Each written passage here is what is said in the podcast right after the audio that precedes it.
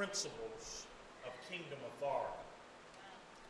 And last week, uh, we began part one of a message entitled The Problem of Unworthy Authorities. The Problem of Unworthy Authorities. And uh, part one is uh, on our church Facebook page if you weren't here uh, uh, to be able to uh, look back on that. And we'll just, we, we, won't do a review necessarily, but we'll talk about a couple of the things that we introduce when we talk about kingdom authority. And one of the things that, uh, as we talk about uh, unworthy authorities, we're talking about godless governments, bad bosses, and mean spouses. Those were the areas where the Bible addresses uh, the subject of uh, unworthy authorities. Uh, it's very difficult, very difficult to uh, respect people that are not respectable. You know, there's some people that, by the way they conduct themselves, even though they have a position, even though the position has authority, uh, the way that they conduct themselves uh, will make us look down upon them. And uh, so uh, we began, as I said, talking about godless governments, bad bosses, and mean spouses. And at the beginning, we established a principle that says, uh, and, the, and the scripture backs us up, it says, God establishes earthly authorities, but God does not give kingdom authority to rebels early on in the series, we talked about uh, the Roman centurion. Can you kind of have stop that from rotating for me? We talked about the Roman centurion and uh, how he invited Jesus, uh, or, or, he asked Jesus, push the button up right in the back. There you go. Uh, he invited Jesus, or he, he asked Jesus to come, and uh, he had a servant that was sick and near death. And uh, the uh, Jews around vouched and said, "Oh, he's a he's a he, he's a good man. He helps us, and so forth and so on." And so Jesus was going to the house of the Roman centurion, and then the Roman centurion sent word and said, "I'm not worthy for you to come to my house, but I'm a man under authority." And I tell one to go, he goes. I tell another one to come, he comes. He said, I understand authority. I understand kingdom authority. Yeah. And I understand that you operate and that you, you have kingdom authority. You don't have to come to my house. All you've got to do is send your word. Hallelujah. And when Jesus heard that, he looked around at the disciples that were there and said, Did you hear what he said? He said, I haven't, I, I haven't seen this faith. I haven't found this much faith, even in, among uh, uh, Israel. So uh, we, we, we, we, we began with the premise that as children of God, uh, there is a level of kingdom authority. That we're not to be victims, we're not to, uh, we're supposed to be more than conquerors through Christ. And uh, we gave clarity, and, and, and, and uh, I won't go into all of it, but you, you could go back to some of the former messages. But I talked about the fact that our kingdom authority uh, operates in the sphere of the world system, the flesh, and the devil, yeah. demonic forces. Those are the areas where, you see, Adam and Eve, uh, when they were first created, they were given uh, uh, authority and dominion uh, over the natural world, over the animal kingdom. Uh, uh, God said, Let us make them in our image after our likeness. That they, and, and they'll have dominion. They had a, a, a, a dominion that operated in, in, a, in, a, in its fullness. But it was lost in the fall. But Jesus came uh, uh, to redeem us, and uh, we haven't got the full scope of authority back, uh, but we've got a measure of it. The Bible says, uh, it talks about how that we have a measure of it. And I talked about how that measure uh, operates in, in those three areas the world system, the flesh, and the devil. And, and, and we don't have to let it dictate to us. We don't have to let it run us. Amen. When we are in proper position uh, and in right standing with God, our words can carry weight. But one of the principles that the scripture establishes is that God has established earthly authorities. Now, when I talk about earthly authority, I'm not talking about kingdom authority. God has established earthly authorities, but God does not give kingdom authority to rebels. And we uh, have talked about that uh, in previous messages. And so, when we start talking about the problem of unworthy authorities, we, we, we, we mention the fact that God gives kingdom authority to his children who have a spirit of submission, even when those earthly authorities over them are not worthy of submission. And when I started this message last week, I said, uh, we began to talk about some scriptures over in 1 Peter, uh, chapters 2 and 3. We began to talk about some scriptures that a lot of times, those are scriptures that are hard on our flesh. Those are scriptures that uh, we tend to try to shy away, stay away from, uh, because it doesn't agree with us when you start talking about uh, being submissive and honoring uh, kings and, and, and, and leaders and so forth and so on. And especially in the political climate that we live in today, it's getting increasingly harder and harder. But how many know God's word is right and somebody is wrong? So last week we talked about the principle of submission. And, and, and, and I was talking with somebody and I said, you know, you know I, I, I can't really explain it uh, very well, but one of the principles that I've seen over and over in Scripture is, and, and, and I've seen it uh, played out in life as well, is that those whom God would use greatly, He allows them to be hurt deeply. It's something about uh, how God strategically uses suffering. And our response to suffering to work something out in us that evidently can, can, can, can only be worked out that way. That's the only way I can explain it. Uh, but God uses it strategically. And our response has to be as strategic as well. And so we talked about the principle uh, of submission. And uh, when we talked about the principle of submission, uh, we stated it this way kingdom authority works in a unique way. We will never be over uh, uh, what we're supposed to be over, have authority over what we're supposed to be over until we're under those things that God has placed over us. Gave the scripture reference from 1 Peter 2.13. Said, submit yourselves to every ordinance of man for the Lord's sake.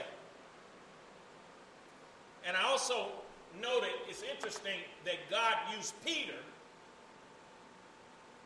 and gave the revelation to Peter because anybody who knows the reputation of Peter, Peter was a rascal. Peter was one who spoke first and thought, you know, uh, later. Peter was, was rough. Peter, uh, when they came to arrest Jesus, Peter was the one who pulled out his sword and cut off one of the, the, the, the uh, high priest servant's ear. And Jesus had to, amen, put the ear back and, and, and, and heal him. That's the kind of person Peter was. Peter was not, in the natural, a submissive person. But something happened to Peter. something happened to him after he, after he uh, was filled with the Holy Spirit. And God began to give him some insight and understanding. And Peter began to understand about uh, uh, spiritual authority doesn't operate like natural authority. Jesus said, You're not going to be like uh, the kings and the Gentiles. Those that would be great among you are going uh, to be the servant. So, uh, that principle of spiritual authority is unique, amen, in the way that it works. Uh, and we talked about the places of submission. We talked about the areas that the Bible speaks to uh, when it comes to submission. And those areas where uh, submission uh, to governments that might not, amen, be godly. We're not talking about uh, uh, Christian governments, or, but, but, but uh, the Bible talked about submitting and, and, and honoring kings that weren't honorable and, and, and submission to godless governments. Submission to bad bosses. You know, those are some of those scriptures that we don't like to read because it says, slave, obey your master. And it said, not only the good ones, you know, it, it, you know, and, and, and we don't, you know, we're not slaves now. And, and, and I think uniquely for us with the heritage that we have as black people, some of those scriptures are hard to swallow. And, and, and, and, and there is a natural or, or I want to say natural. I don't know if it's natural, but there's a natural resistance that rises up in us uh, whenever we hear uh, slaves and, and, and obey your masters and even the ones that are harsh and and and and uh, and, and, and, sometimes uh, we wish that wasn't even in the Bible. I know some people that when they get to those, those parts, they, they just kind of uh, either ignore it I know some who've gotten so angry when they saw some of those scriptures that they literally tore that out of their Bible.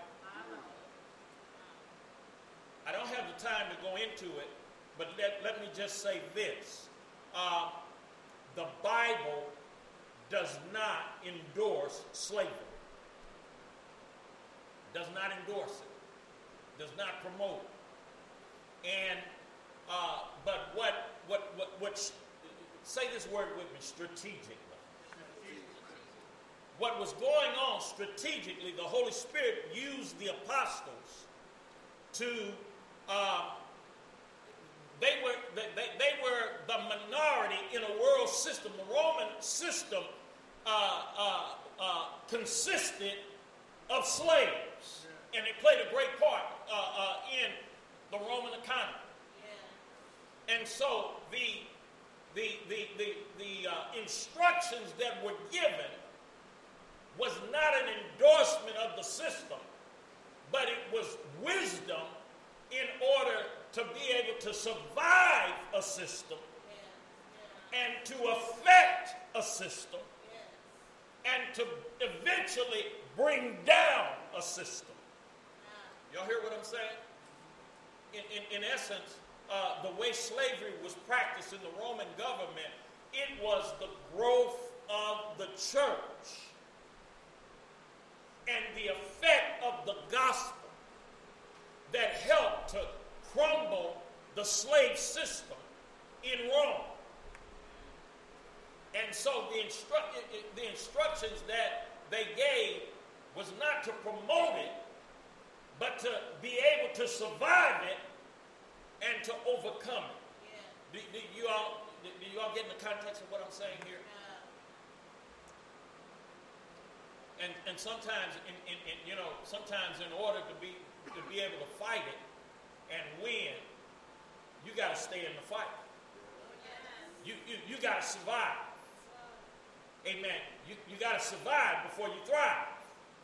And uh, so, uh, submission to godless government, submission to bad bosses, submission to mean spouses. Now, we talked about how to be a light on your job or in your home. And uh, You know, the Bible said, let your light shine. Amen. Not make your light shine.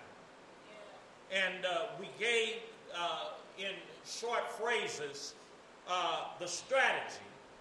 Uh, because somebody say, well, uh, I'm, I'm, I'm, the, I'm the only one saved in my house.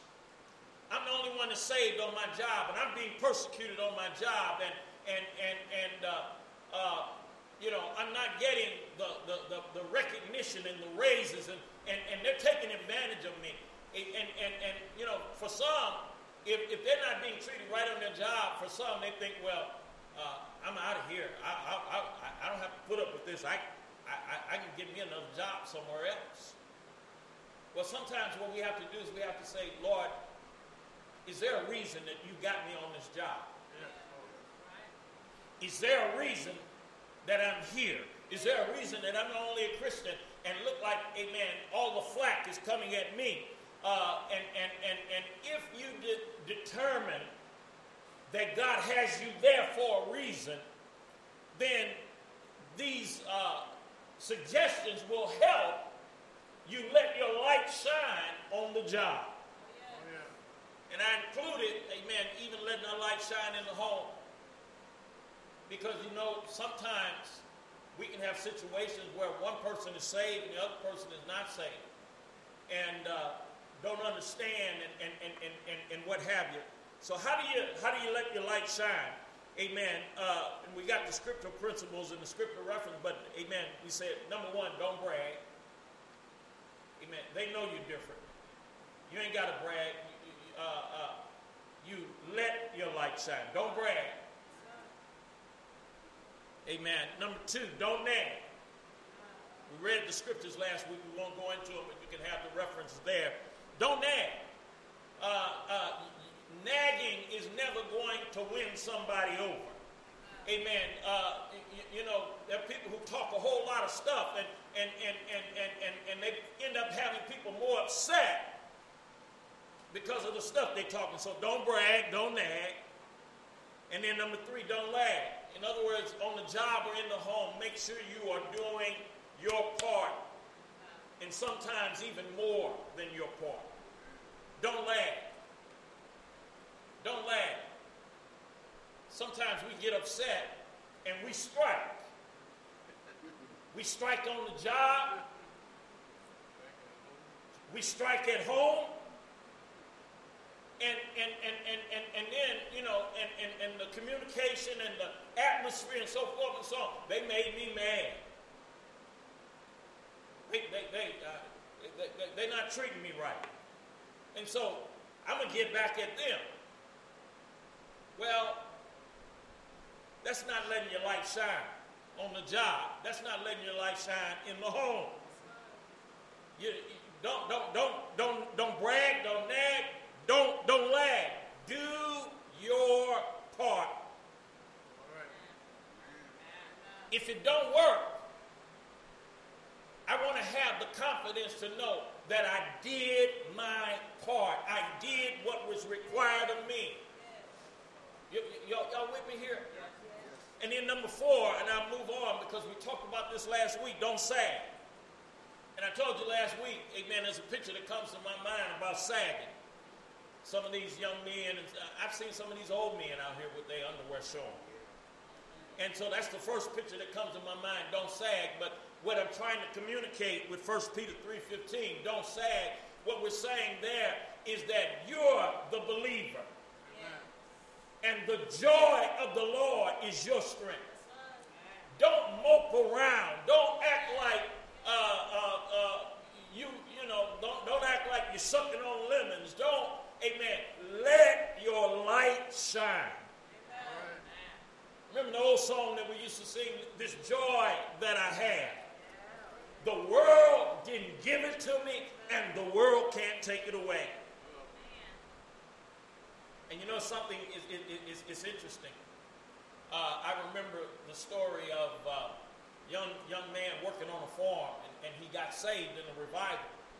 And uh, he just loved God and was full of God and the joy of the Lord. And uh, he worked for a mean farmer. And uh, he came to work just singing and, and happy and joyful. And, and, and some folk, because they mad, they want to make your life miserable. And so the farmer's like, you come here singing, and, and you know, and, and the, the, the farmer decides, I'm going to give him some of the worst jobs to do. I'll stop that singing. I'll get that smile off his face. And so he gave this young man some of the worst jobs uh, uh, around the farm to do. And the young man just jumped in and worked and, and, and kept singing and kept smiling. And, and it was just driving this farmer crazy. And he was watching him, watching him, seeing if he was going to low, seeing if he was going to slack off. He kept singing, kept praising God, kept working. And so finally, uh, he said, "Well, I know what I'll do. I'm, a, I'm, I'm, you know, we've been meaning to clean the, the hog pen for a while. I'm going to make him uh, clean out the hog pen. I know that'll stop his singing. The, the smell alone uh, will make him shut his mouth." Young man got in that hog pen and, and start shoveling and, amen, moving manure around and, and what have you still singing, still happy, still joyful. That thing needed that farmer so until he said, you, you, you're remarkable. Your, your attitude, I, I, I've given you the hardest and the dirtiest jobs around to do, and, and, and you still got an excellent attitude. And, and the farmer said to him, I want what you got. But I don't want to get where you are to get it. And the boy looked up at the farm and he said, Well, you won't get it until you're willing. Amen. You got to be willing. You know, the Bible says we be willing and obedient, we'll get the good of the land. And uh, but but that boy, his attitude was so infectious that the farmer was saying, "You got something, and I want it." Yeah. And you know what? That's the way we need to live as Christians. Yeah. And so when when tough times come on the job, Amen. Don't brag, don't nag, don't lag, and don't sag. You got that? Hallelujah. Now, uh, we're going to go over something that we didn't talk about before. We want to talk about the problems associated with submission.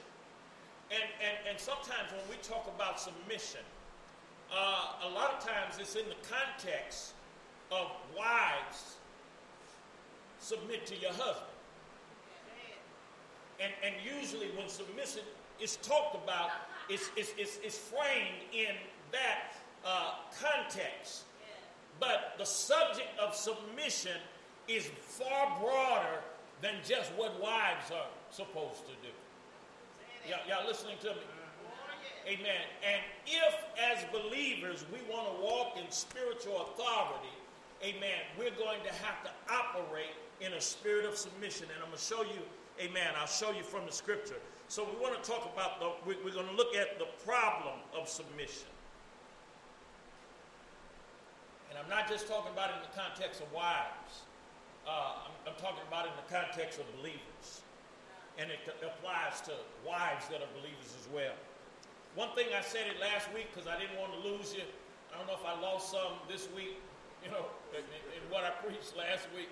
Uh, but I said this last week and I, and I bring it up again. Submission is not always the same thing as obedience.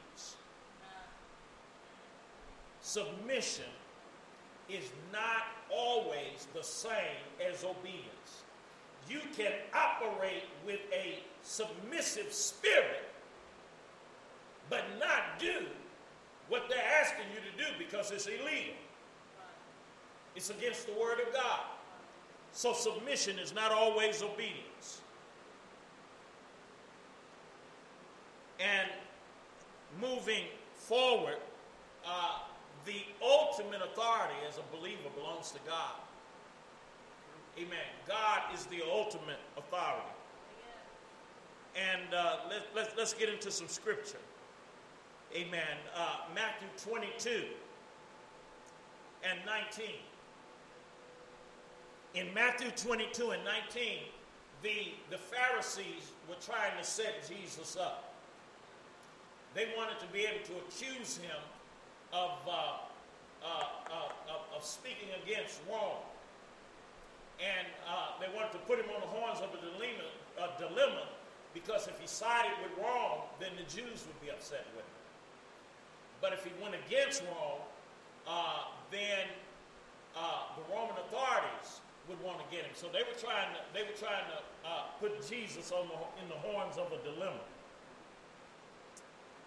And so they asked him a question. They said, Is it lawful to pay tribute or taxes to Caesar? And in Matthew 22 and 19, Jesus says, Show me the tax money, show me a coin. And so they brought him a denarii, which was a, uh, a Roman coin. And he said to them, Whose image and inscription is this? Who, who's the face on the coin? Who, whose image and inscription is this? And they said to him, Caesar, the emperor of Rome. And he said to them, Render therefore the things to Caesar that are Caesar's, and to God the things that are God. They thought that they were going to catch him in, on the horns of a dilemma, and he said, No, render to Caesar the things that are Caesar, and to God the things that are God. Now, there's a question that he could have asked them. And there's a question that I want to ask you. The, the next question that he could have asked is whose image are you? You hear what I'm saying? Whose image? Okay, on the coin, we got Caesar's image. So give Caesar what he deserves. But then the next question whose image and inscription is on you. And when you stop and think about it, God said, Let us make man what? And after our likeness. And so give Caesar what belongs to Caesar, but render unto God what belongs to God. Hallelujah. Um, over in uh, the book of Acts, I'm talking about uh, submission is not always obedience. Over in the book of Acts, Acts 5.28, the magistrates had commanded the disciples to stop preaching uh, the name of Jesus. They say, You're upsetting us. We charge you, don't preach in that name. That was an ungodly government. Local government, but ungodly government. They told them, Don't preach in the name of Jesus. But you know what the disciples said? The apostles amen, boldly responded, we ought to obey God rather than man. So, so, uh, you know, respectfully, we're going to do what God said. That's how Daniel, Shadrach, Meshach, and Abednego, when they were in Babylon, and they told them, you've got to eat the meat from the king's table. And, and, and the meat on the king's table violated their uh, uh, dietary customs. And, and, and they went and they didn't just strike and say, you know, we, we ain't doing this. We ain't, and, and picket signs, that's not what they did. They, but they went to the proper authority and, and, and said, uh, put us to a test. Give us, give us vegetables and, and water and, and, and, and, and put us to a test and see uh, uh, how we do with that. And they asked respectfully. Amen. They came with a spirit of submission, but amen, submission is not always obedience. And God, uh, God, God calls them to pass the test, and, and they outshine the ones who compromise when we're eating at the king's table. You're, you're with me? So let's talk about what does it mean to obey God rather than man. What are we talking about there? What does it mean to obey God rather than man? Number one, man has his rules and regulations and so forth and so on. But God's rule is ultimate. God is the ultimate authority. And so, uh, you know what? You know what? You know, it's kind of like. Uh, uh, I'm sorry to have to say this, sir, but respectfully, I can't do it. What do you mean you can't do it? I've got to obey God rather than man. Let's talk about what does it mean to obey God uh, rather than man. See, some of God's commands are qualifiable. And what I mean by the word some of God's commands are qualifiable, it means that they are not complete or they're limited. Some of God's commands, and I'm going to give an example, some of God's commands are not universal, but they're limited in scope. Can you say that with me? Limited in scope. But then there are some commands of God that are unqualifiable. They're not limited.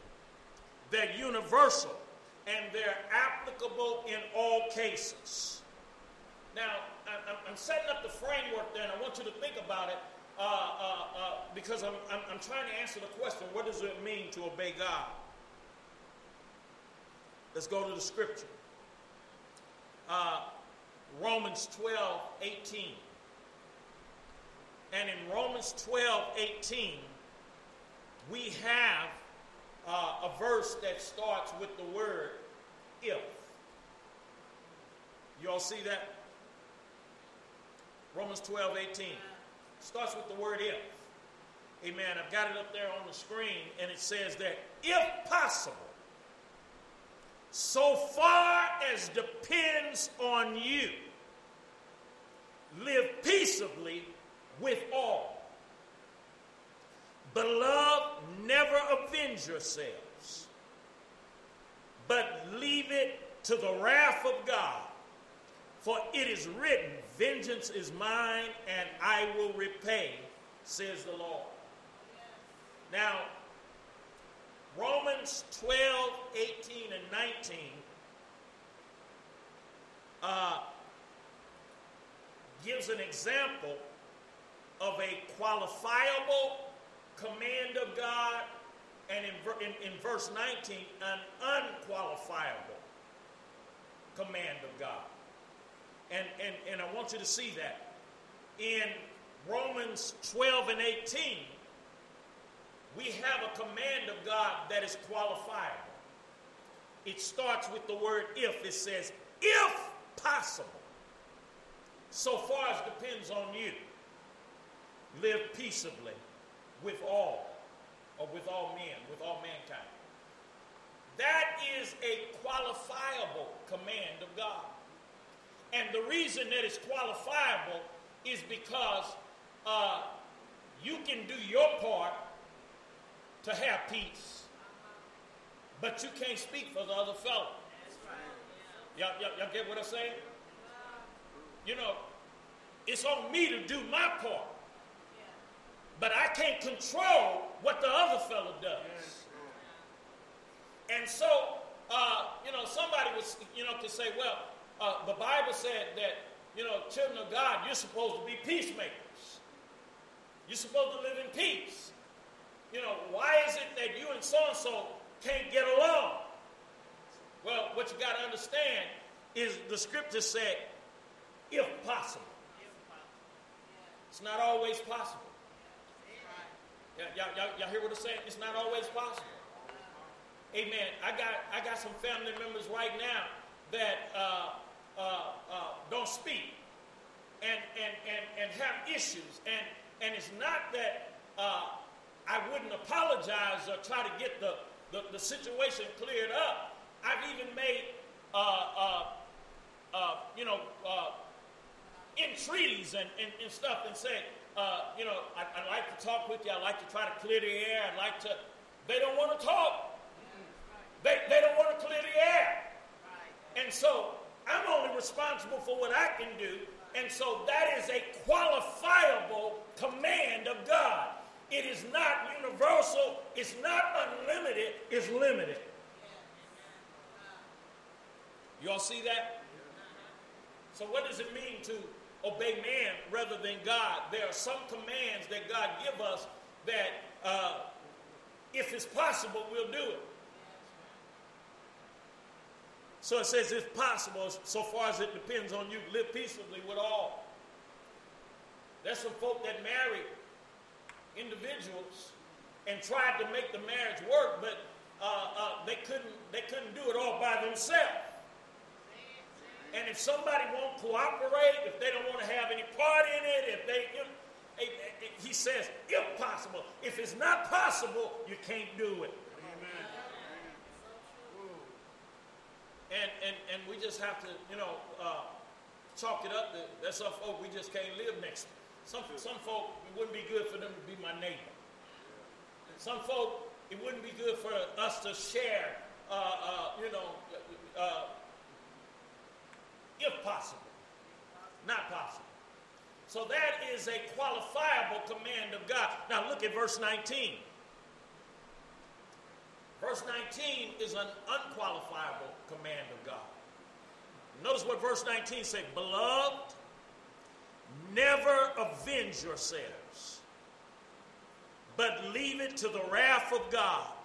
For it is written, Vengeance is mine, I will repay, says the Lord. What, what, what, what, what, what is the word talking about there? Is God saying that you can't protect yourself? No, He's not. God's not saying that you can't protect yourself. But what God is saying, and this is an unqualifiable command of God, God is saying, what, no, notice what it said, beloved. See, it starts out with beloved. It's talking to believers. Beloved, never avenge yourselves. Now, that word never is unqualified. Because what do you mean by never? He means never. Never means never. So, what is God is saying? Uh, and, and, and, I was trying to make sure that I, I had it clear. Never uh, avenge yourself. Uh, he's not saying you can't protect yourself. And I'm going to show you in a, in, in a scripture in just an instance of how you can operate in a submissive spirit but still protect yourself. And, and, and so uh, uh, you can protect yourself, but vengeance is when somebody's done something. And then we sit up and plot and scheme and say, I don't like what they did. And I'm going to get back at them. And, and, and, and I'm going to wait till it get dark. And I'm going to wait till they're not expecting it and, and, and I'm going to come from a direction that they're not looking for, and I'm going to get my revenge. God said, never do it.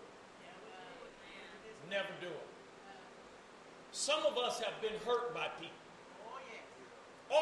All of us have been hurt by people. And there's some people who have hurt us that uh, uh, if we got the chance and felt like we could get away with it, but the unqualifiable command of God, obey God rather than man, said, never avenge yourselves.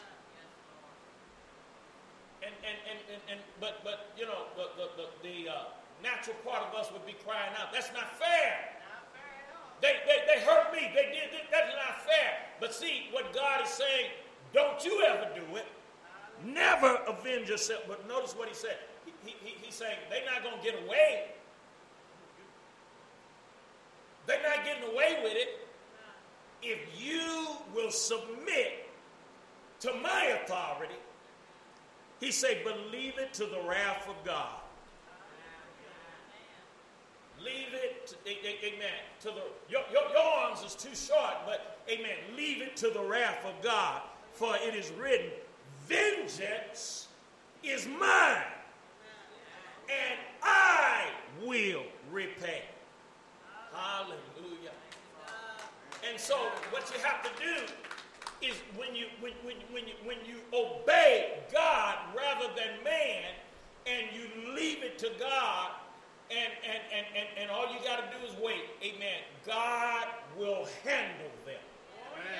And God can handle them better than you or I can handle them. Oh, Hallelujah. And you know what? That, that, that, that's less stress on you. You can move on with your life. That's, that, that's less indigestion and ulcers and high blood pressure. Amen. Trying to uh, uh, plot and scheme and try to get back at, amen, those that did something to you. Amen. God say, I'll handle it. You move on.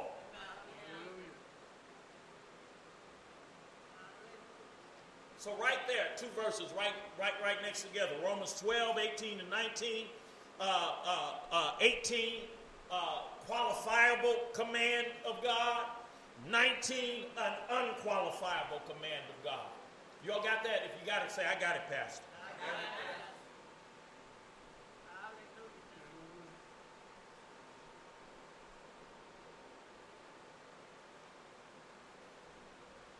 So, when we come up against unjust authority, and the unjust authority tries to get us to uh, do something that is contrary to the word and, and, and, and the plan of God, uh, you ain't gotta you ain't gotta curse, you ain't gotta rant and rave, you ain't gotta act unseemly, but you gotta let them know, Amen. I obey God rather than man. And so when the time comes and we're commanded to do something against God's law and truth, we obey God. Now, uh, I want to get into uh, how to behave in a cave. And, and, and I'm thinking specifically, remember I told you obedience or submission is not always obedience. A lot of times, and, and, and, and there are women that uh, you know, a lot of preachers and, and, and you know, they like to bring out the, the scripture on the women. Uh, but submission is a broader subject than just uh, wives submit to your husbands. Uh, there is a submission that the husband has to, you know, the husband submits to the lordship of Jesus Christ. Amen. G, uh, God is the head of Christ. Christ is the head of the man, and then the man is the head of his wife that there's a symmetry, there's an order. Amen. And and and and and and and, and uh, but uh, a lot of times we get it confused and and and, and think that uh, you know that means you know we just call all the shots and you know and and and uh, what have you. Uh, and so I want to talk about uh, how to survive in the cave, and, and, and it backs up what I said earlier that you can have a submissive spirit but you do not have to always obey what the authority is telling you to do. All right. How to behave in a cave. And uh, the scripture reference that I want to give from that is in 1 Samuel 26 and 9. In our uh, in our congregational reading, we read how uh, Saul had gotten angry and, and, and Saul, Saul was a manic depressive. Uh, when, you, when you look back on Saul's history, uh, he would get in these moods. We, we, we call it bipolar today. And, and Saul would get in these moods. And, and, and they brought, originally, they brought David, who was a musician, uh, because when he would play the music skillfully, it would help Saul overcome uh, his mania, his, his, his, his depressive mood. But what Saul didn't realize is that David was the next king. And how God was had David waiting in the wings, and David was going to be the next king. And, and eventually, I guess Saul got uh, some kind of way, he, he noticed the people were rallying to David, and he got jealous of David and tried to kill David. David playing his instrument, trying to help him. And Saul's got a javelin in his hand, and all of a sudden he throws the javelin to David to try to uh, run the javelin through him. David escapes. David's got men with him and, and, and, and what have you. And Saul is bent on destroying David. Saul gets word that David is in a certain area. And, and Saul gathers about 3,000 of his men his choice troops. They're going to hunt David down and kill him. Yeah. Saul gets to a certain place and he's got to use the bathroom. Some translations say take care of personal business, but he had, he had to use the bathroom. There was a cave. And so the cave that Saul decided to use for his bathroom happened to be a cave that David and his men were hiding in the back of the cave. So here Saul goes into the cave, and uh, he wants some privacy so he can use the bathroom.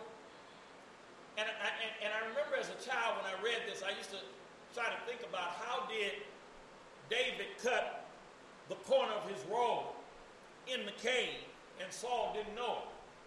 But now that I've gotten a little bit older, I recognize Saul went in the cave and, and, and took off his robe so he could get, you know, comfortable to use the bathroom. And so while he's in a position using the bathroom in the cave, David and his men see him and recognize him. There that joker is.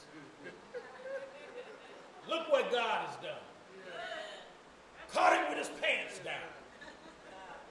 You can get him now. And, and the men the men uh, kind of, you know, edge David on, and David is saying, yeah, we can get it. And so David takes out a knife and gets close, and, and the, he gets close enough to his robe. Yeah, yeah. And he cuts a corner off the robe. And immediately when he does that, something happens. And, and, and David begins to have second thoughts. And, and, and David realizes what he's doing is not right. Now, now let, me, let me help you understand. We're talking about uh, the spirit of submission and how it is important if you're going to operate in kingdom authority. Yeah. And so David at first is eager to get it. Uh-huh. But when he cuts the corner of his robe, conviction comes on David. Here's a man that's running and trying to kill you, and, and, and, and here's a man that is, what, what would we say today? He's cray cray, he's crazy. Well, really, he's not crazy. He's got manic depression, he's bipolar. Amen. He's got uh, uh, some demons that are troubling him. And I'm not saying that all people that have mental illness have demons. That's not what I'm saying. But he had been dealing in familiar spirits and doing, and but but but and so what what David uh, what what what what stops David is his conscience says to him, what you're doing is not right. Notice what it says. What you are doing is not right. But can say, but look what he's doing to me. And, and, and I'm having to run for my life. And, and he's trying to kill me. But you know what I found out? Amen. When God deals with you, he does not deal with you about what the other fellow is doing. God deals with you about what you do and, and what you're not doing. A lot of times we want to tell, but God, they did this and they did that. Amen. God say, no, this is your session. I'm talking to you. And so in 1 Samuel 26 and 9, it says, But David said to Abishai, Do not destroy him, for who can put out his hand against the Lord's anointed and be guiltless? He, he, he's, he's holding his men up and he said, Can't do it. We can't do it. If we put our hand on him, God is going to hold us responsible. And notice, David, with all that Saul has brought him through, David does not badmouth him. Saul's messed up. He's a bad king. But notice what David said. But he's the Lord's anointed. He's the Lord's anointed. You know, sometimes we get in conflict with people. Uh, it could be a it could be a bad marriage. Uh, it could be a, a, bad family relationship. And, and, times we'll want to demonize them. Want to call them names. And sometimes in situations where there's a separation, uh, one parent will badmouth the other parent to the children. That's wrong. That's wrong. I don't care if their mama is crazy. That's wrong. You, you don't badmouth, or it could be the husband that's crazy, but you do not badmouth the, the, the, the, the other spouse in front of the children. You don't do it. And, and, and, and when it comes to authority, we're talking about principles of spiritual authority. When it comes to authority, even a leader that is bad or wrong, if you want to operate in a, in a spirit of submission and you want to operate in the power and the authority of God, if God put him in that position, God is responsible to, to deal with it. But you keep your mouth off of it. Talking about how to behave in the cave. David, David said to Absalom, and, and, and, and let me point out this distinction to you. You see, David is destined to reign. Absalom is not. Do you hear what I'm saying? David is destined to reign. Absalom is not. The folk, if, if you side with what the folk are saying all the time, you're going to be in the position that the folk are always in. Yes.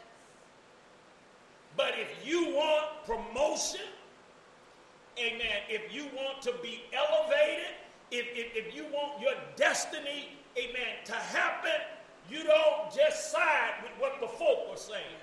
Because the folk will mess you up. Absalom mess you up. Absalom said, we ought to kill him. Hallelujah. Now, I'm talking about the fact that, amen, you can have a spirit of submission, but you don't have to always obey. You see, David did not submit to himself being killed by Saul.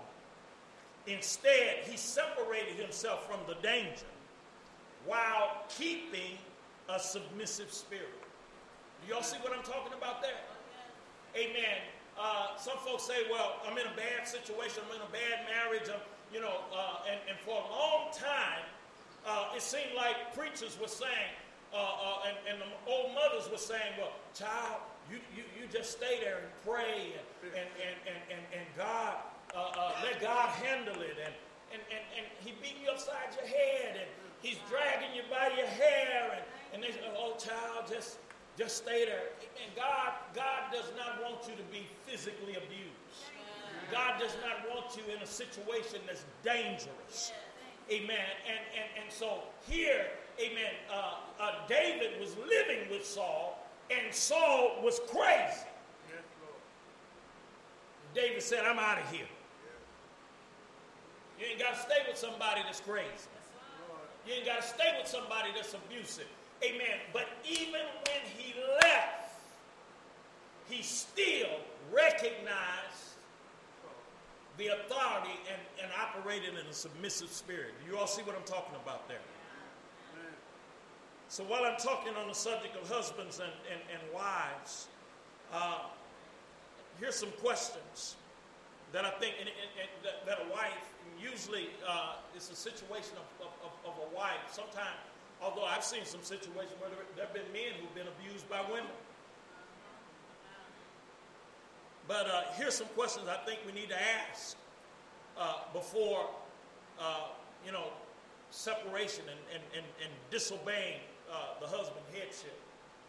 Uh, I made the comment once before, but look like some of the weddings that I've been going to recently, uh, even in the vows, they, you know, you know the, you all know where some of the vows came from?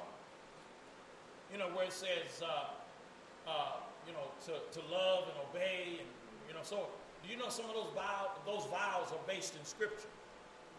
Now, I don't know where the trolls came from, you know, I betrothed and, you know, but some of those vows are based in Scripture. But you know what I notice in our day and time, we're changing the vows. Yes, Lord. Amen.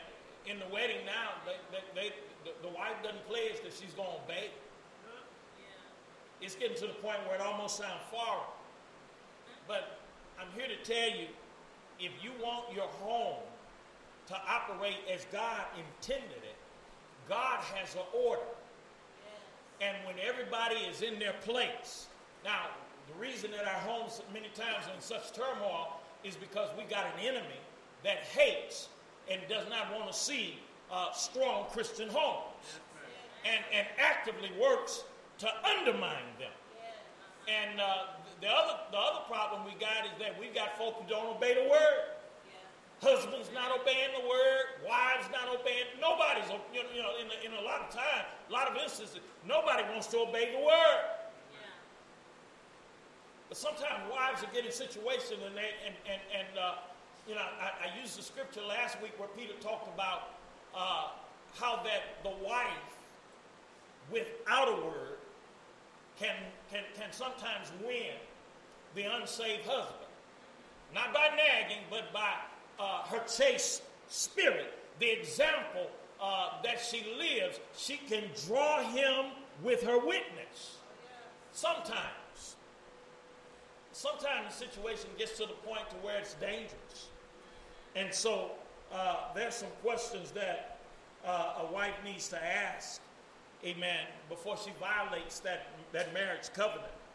And uh, first when I was looking at, I was thinking about this one. Have I already have, have I already been living in a loving and wholehearted submission to my husband?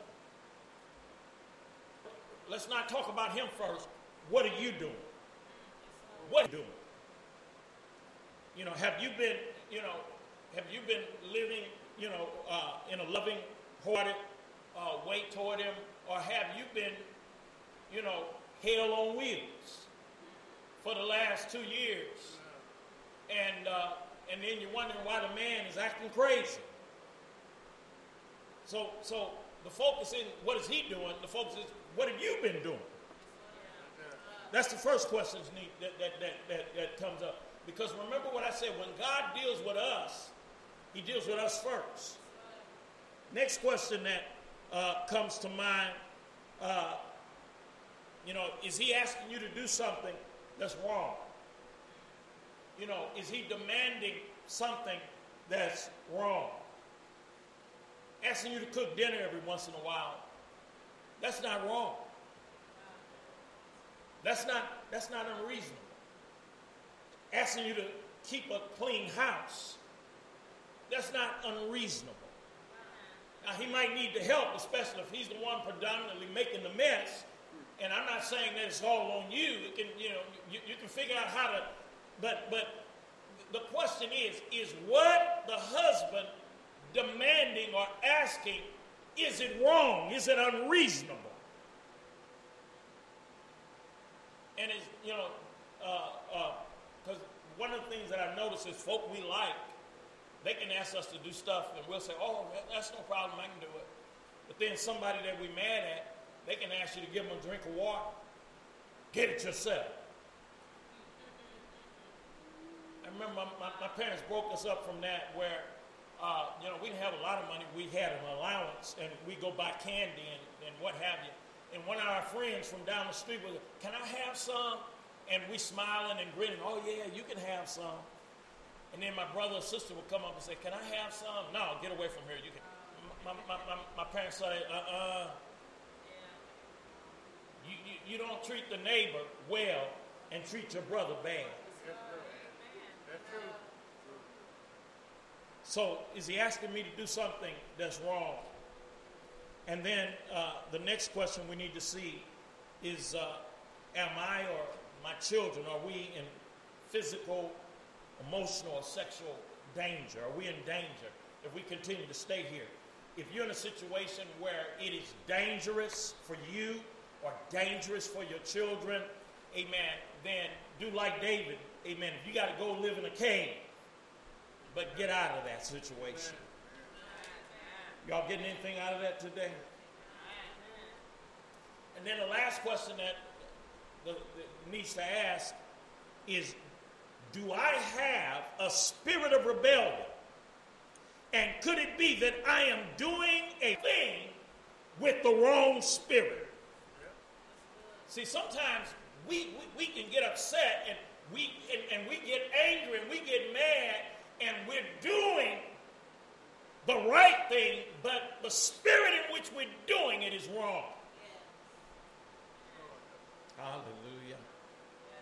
I want you to remember, amen, there is never an excuse to be disrespectful. There's, there's, there's never an excuse to be disrespectful. Amen. Y'all not to work it out. Amen. But, but, but, uh, you never want to be disrespectful to one another. Hallelujah. Let's talk about, I'm almost, almost done, but let's talk about the price of submission. The price of submission. And, and, and, and, and, and hear me all along, some that came in in the middle of this. We're talking about principles of spiritual authority. And one of the things that I found is that if you want to operate in spiritual authority and, and have authority over the world system, uh, over the flesh, and over the devil, God is not going to give you that authority while you're acting like a rebel. God's not going to give it to you. And, and, and, and, and, and you know what? I began to look back over my life. And, and, and there were some things that I had to go through while I was uh, growing up in my, in, in, in, my parents' home. And uh, it's interesting. You know, we're talking about ungodly government or a uh, uh mean boss or, uh, uh, or ungodly boss or mean spouse. But, but, but for some of us, we grew up with mean parents. Some of them were mean and ungodly. And I, I, I, I, hadn't really put it in the context, but I began to look back over my life and, and, and some of the interactions and the dynamic that I had with my father, living in, in, in his household, and, and some of the stuff that he put us through. And, and, and, and, and I thank God for my mother uh, encouraging us to still respect him, encouraging us to, you know, uh, we're Christians, he's not, and so forth and so on. And some of the things she put up with, uh, I began to say, I don't, I don't see why she's doing this. This, this don't make no sense, whatever. And some things she would ask us to do. And so I lived in a household with, with, with, with uh, a father that at times was unreasonable, and I had to respect his authority while I was in that house. Sometimes I had to bite my tongue, sometimes I had to go in my room and, and shut the door. And, and, and, and I remember then, I used to wonder, Lord, why? Sometimes we would come from church and my mother was at work. And when we would get dropped off at home. He'd be waiting at the door. And, and, and not waiting so that we got in, say, waiting at the door so he could fuss at us and say, hurry up and go to bed, hurry up and do this. You know, we come from service, amen, and, and, and get a blessing and then come home to a grouch. One time I started a Bible study with my brothers and sisters during the summer uh, because he wouldn't let us go to church for Bible study. And so uh, I said, well, I'll, I'll, start a Bible study with my brothers and sisters. We have it in my room. And we were having Bible study in my room with my brothers and sisters. I called them in from outside playing in the evening time. And uh, we came up in the room and was having Bible study. And my father came in and saw what we were doing. And he told my brothers and sisters, y'all get out, get, get out of here and go outside and play. And then my father began to fuss at me. And what he said was, you, you, you, you, you're not out running the street. You're not doing this. You're not doing in here studying the Bible. And he tried to make me feel less for doing what was right. And the way he made it sound is he would have been prouder of me if I was out doing wrong. And I'm not going to go into the litany of everything that I went through, but what happened, what, what, what I began to look back on and it helped give me a perspective and a, a perspective as a teenager. God was trying to coax whom God would use greatly. He allows them to be hurt deeply. And there were times when I was getting hurt and I didn't understand it, and what God was doing through what I was going through, He was preparing me for promotion. He was preparing me to operate at a young age with spiritual authority. You begin to see when, when, when you get the principle and you begin to put your life in context, amen, stuff you said didn't make sense begins to make sense. He was preparing me at an early age to operate in spiritual authority. Because he knew that at 19 years old, amen, I was going to be asked to pastor Bethel. He knew that at an early age, I was going to come up against uh, uh, issues and, and, and demonic spirits and different things that I had to be prepared. And so when, we, when we're talking about the price of submission, I, I, I liken it like this. You know how some of you, when you're getting ready to uh, apply for a new job, and, and you want a promotion, or you're getting ready to go to another company, and you want to apply for a job, what do you do? Amen. You get your resume together. You get your resume together. Well, some of the things that we go through in life, amen, God is helping you to get your resume together. He's setting you, amen, picked out to be picked on and promoted. That's why I said earlier, David, amen, is, is, is, is in line for promotion, but Abishai is not. And the, the counsel that Abishai gives, oh, we can kill him. We can, we can get him now. He's, he, he, he's right there. And David at first moves on what they're saying. And then after he cuts the garment, and then he thinks to himself, wait a minute, this is wrong. I can't touch the Lord's anointed. Yeah. Hallelujah. So let me finish up here. Amen. The price of submission. It costs. Some things I went through, it costs. Amen. Some of you all, you be looking and you say, man, I want that anointing on my life. I want that power. I want, I want those gifts. Amen. You can say you want it, you want it, you want it, but you better check the price tag. There's a price to submission. 1 Peter 2:19. For this is commendable because of conscience toward God. One endures grief and suffering wrongfully. For what credit is it if when you are beaten for your faults and you take it patiently. But when you do good and suffer, and if you take it patiently, this is commendable before God. According to 1 Peter 2 19 and 20, there is a price for submission. Notice, amen. Notice what he said. This is commendable. So when, when, when I talk about the, the, the, suffering, the things we go to, we, we, we need to understand that it's strategic.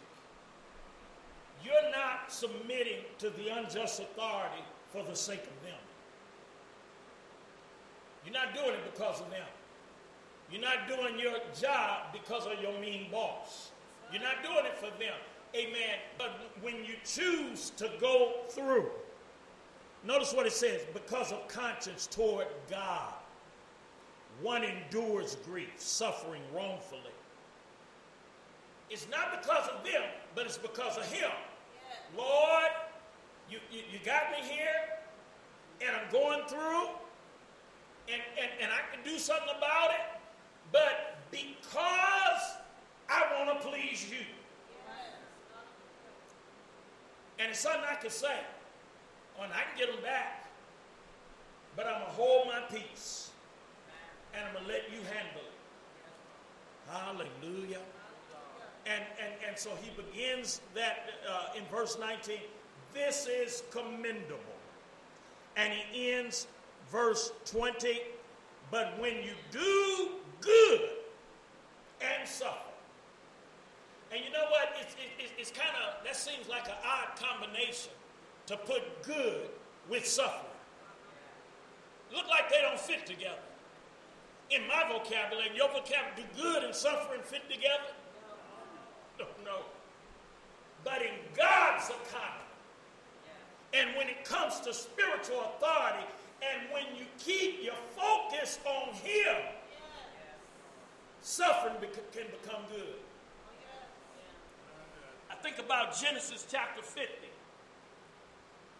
Uh, the things that uh, Joseph went through in Egypt, at Potiphar's house, in prison, and, and, and all, again, what notice, he was building his resume.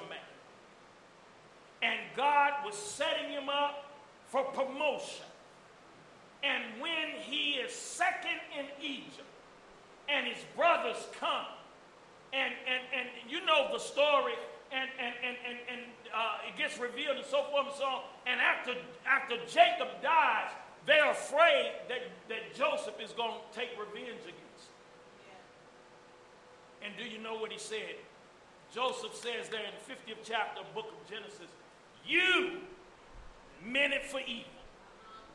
But God meant it for good, that he might save much people alive. The very thing, when you did it, you did it to hurt me. But God allowed it, and He allowed it to help me. And now look where I am. And I'm not going to hurt you like you hurt me. But God put me here so I can save you. Amen.